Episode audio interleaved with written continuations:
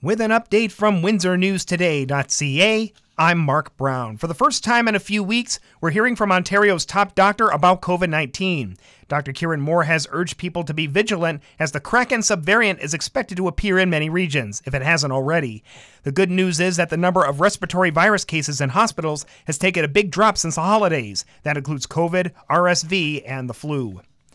A group of unions representing education workers has had its new contract ratified. The Ontario Public School Boards Association announced the approval of a new four year deal with the Ontario Council of Educational Workers. The OCEW represents about 7,000 education support staff, mostly in the trades. That includes those at the Greater Essex County School Board.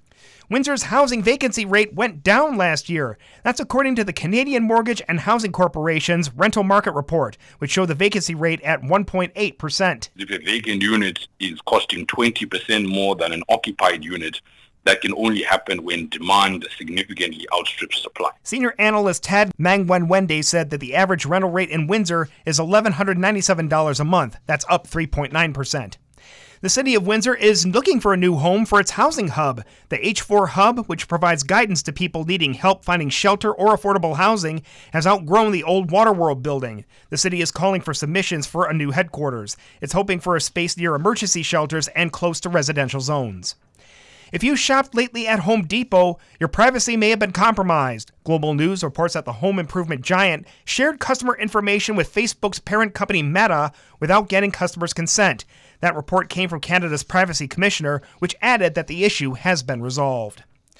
We're no experts, but a chicken at a Leamington orchard laid a massive one. Jason Adamson of Simpson Orchards said they had some idea as to what they might find. You move the egg around, and we could you could feel something inside of it that was kind of moving around and banging into the shelf. That's what what kind of gave us that idea there might be another shelled egg inside of it. The egg that held the second egg was the size of an apple. In sports, the Spitfires visit North Bay Thursday night, while in Junior B, Leamington takes on London. The Red Wings visit the Habs in the NHL. On the court, the Pistons visit the Nets. In college hoops, Michigan welcomes number one Purdue, and Michigan State hosts Iowa. In baseball, the world champion Houston Astros have named Dana Brown of the Atlanta Braves to be their next general manager. And in the NFL, the Carolina Panthers have hired former Colts head coach Frank Reich as their new head coach. Thursday night's weather down to minus four with scattered flurries. Snow showers for Friday, windy and zero. More snow Friday night and minus two. I'm Mark Brown. For more on these and other stories, go to windsornewstoday.ca.